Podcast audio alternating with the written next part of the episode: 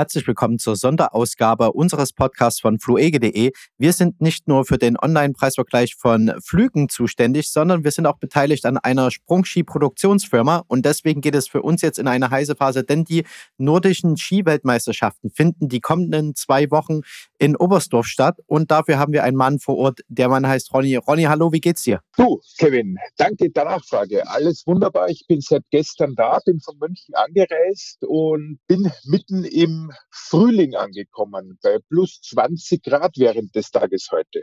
Liegt denn schon Schnee? Sind die Maschinen ordentlich am, am Dampfen sozusagen oder am Kühlen? Ja, ja, es ist, äh, es ist eigentlich genug Schnee auf den Wettkampfanlagen, sprich auf den Sprungschanzen, in, in der Sprungarena und an den Schanzen. Und es war ja schon bei der Vier-Schanzentournee im Dezember und Januar genug Schnee hier und dieser Schnee, teilweise mit Kunstschnee vermischt, hält sich natürlich und wird auch die nächsten zwei Wochen vorhalten. Kannst du vielleicht unseren Zuhörenden erklären, was findet denn jetzt genau die nächsten zwei Wochen statt? Was ist das Besondere daran? Auf was darf man sich freuen? Also alle zwei Jahre richtet der internationale Skiverband äh, nordische Skiweltmeisterschaften statt und es werden hier folgende Disziplinen ausgetragen. Skispringen auf der Normalschanze und auf der Großschanze Langschanze, dann die nordische Kombination. Das ist die Kombination aus Langlaufen und Skispringen und dann Speziallanglauf, diverse Strecken vom Sprint bis zum 50 Kilometer Langlauf. Und insgesamt gibt es über 20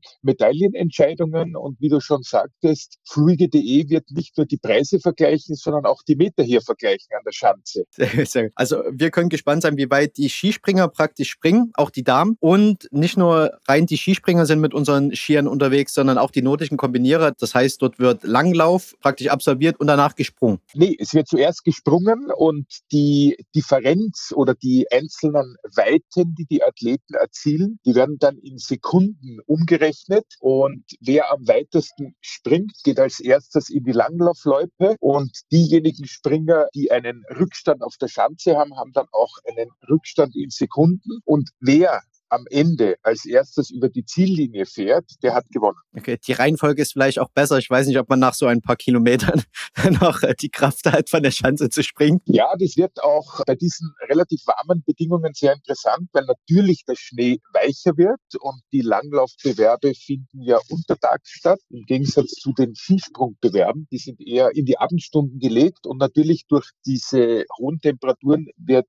die Loipe, man nennt es auch tief, sprich man sinkt sehr ein und das wird für die Langläufer eine besondere Herausforderung. Und die Skispringer äh, werden zu den Abendstunden, wenn es dann auch kälter wird, äh, optimale Bedingungen auf den Schanzen vorfinden. Du bist heute schon in Oberstdorf. Ab wann geht es denn konkret los? Wie lange wird die ganze WM dauern? Die ganze WM dauert bis zum 5.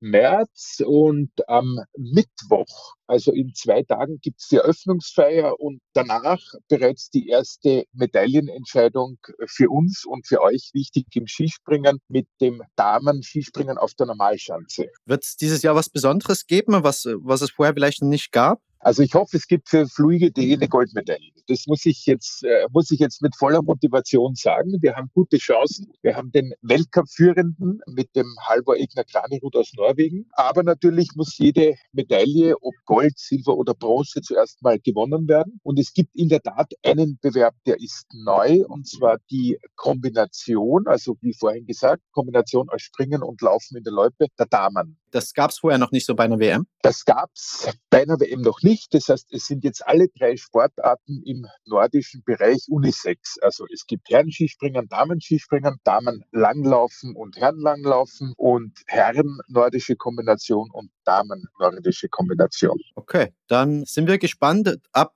Mittwoch, am Mittwochabend ist praktisch die Eröffnungsfeier. Ja. Dann würde ich sagen, wir hören uns bestimmt jetzt die Woche des Öfteren und halten ein bisschen unsere Zuhörenden auf dem Laufenden und dann spätestens am Donnerstag wieder. Ja, das hoffe ich. Und dir, lieber Kevin, alles Gute nach Leipzig. Ihr habt ja, glaube ich, den Wintereinbruch der letzten zwei Wochen hinter euch und seid jetzt auch schon Richtung Frühling unterwegs. Genau, wir gehen jetzt äh, fließend zum Wassersport über. Ist jetzt genügend da. Okay, alles klar. Dann, wie man so schön sagt, viert Gott aus dem Allgäu. Sehr gut, danke dir, ja. Bis dahin. Ciao, servus. Ciao, servus.